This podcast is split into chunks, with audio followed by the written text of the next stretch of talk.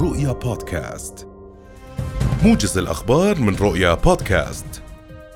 قرر وزير الطاقة والثروة المعدنية الدكتور صالح الخرابشة اليوم تمديد فترة تعديل فواتير الكهرباء غير المشمولة بالتعرفة الكهربائية المدعومة لمستحقي الدعم ممن صدرت لهم فاتورة كهرباء على التعرفة غير المدعومة لشهر نيسان الماضي وذلك حتى نهاية شهر حزيران الحالي. وأكد الخرابشة في تصريح صحفي إتاحة إصدار فاتورة جديدة مدعومة لغير المسجلين. حتى الآن لغاية نهاية شهر حزيران الحالي موضحا أنه يمكن للذين لم يسجلوا الدعم وصدرت فواتيرهم مراجعة شركات التوزيع لإلغاء الفاتورة. وإصدار فاتورة جديدة مدعومة. قالت مديرة إدارة الطرق في وزارة الأشغال العامة المهندسة إيمان عبادات أن الوزارة أو إن الوزارة طرحت وأحالت عطائين لتأهيل الجزء المتبقي من الطريق الصحراوي من منطقة النقب مرورا في دبة حانوت. وانتهاء بالحميمة وهي من أكثر المناطق تضررا من المنطقة المتبقية في الطريق الصحراوي بطول 17 كيلومتر.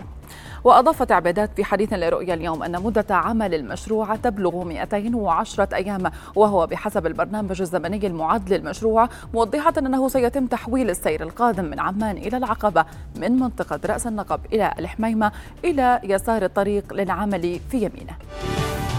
بلغ عدد الأسر التي جرى إيقاف المعونة المالية الشهرية المتكررة عنها 713 أسرة لشهر أيار الماضي. وبحسب تقرير أعمال صندوق المعونة الوطنية لشهر أيار الماضي جرى تخفيض المعونة الشهرية المتكررة عن 633 أسرة فيما بلغ عدد الأسر الجديدة المشمولة ببرنامج المعونة المالية الشهرية المتكررة في ذات الشهر 19 أسرة بينما بلغ عدد الأسر التي جرى مسحها في البرنامج 6100 وعشرين أسرة.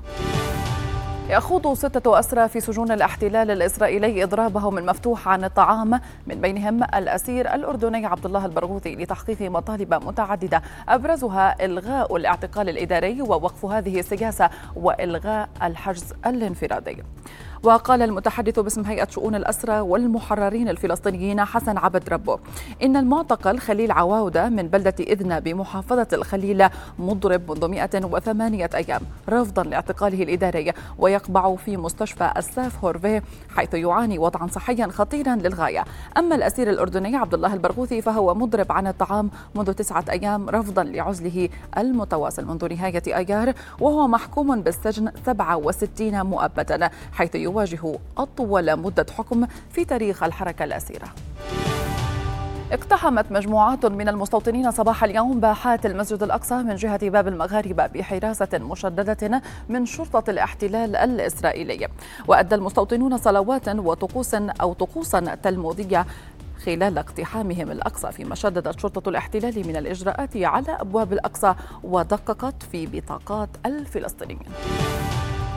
قال الأمين العام لحلف شمال الأطلسي ينس ستولنبرغ إن الحرب التي تخوضها روسيا في أوكرانيا قد تستغرق سنوات مضيفا أن تزويد القوات الأوكرانية بأحدث الأسلحة من شأنه أن يزيد من فرص تحرير منطقة دونباس من السيطرة الروسية. وقال ستولنبرغ لصحيفة بيلد الألمانية أنه يجب الاستعداد لحقيقة أن هذه أو أن هذه الحرب قد تستغرق سنوات ويجب ألا يتوانى الغرب عن دعم أوكرانيا حتى لو كانت الكلفة مرتفعة. مبينا أن الدعم يجب ألا يقتصر على الجانب العسكري. قالت منظمة الصحة العالمية إن عدد حالات الإصابة المؤكدة بمرض جدري القردة. حتى منتصف الشهر الجاري بلغت 2103 حالات في 42 دولة. وأشارت المنظمة في آخر تحديث لها حول تطورات انتشار مرض جدري القردة إلى أن تأكيد حالة واحدة من جدر القردة في بلد ما يعتبر تفشيا.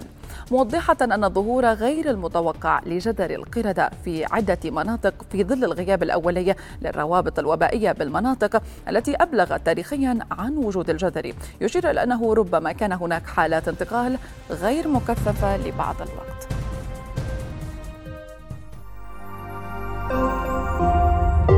رؤيا بودكاست.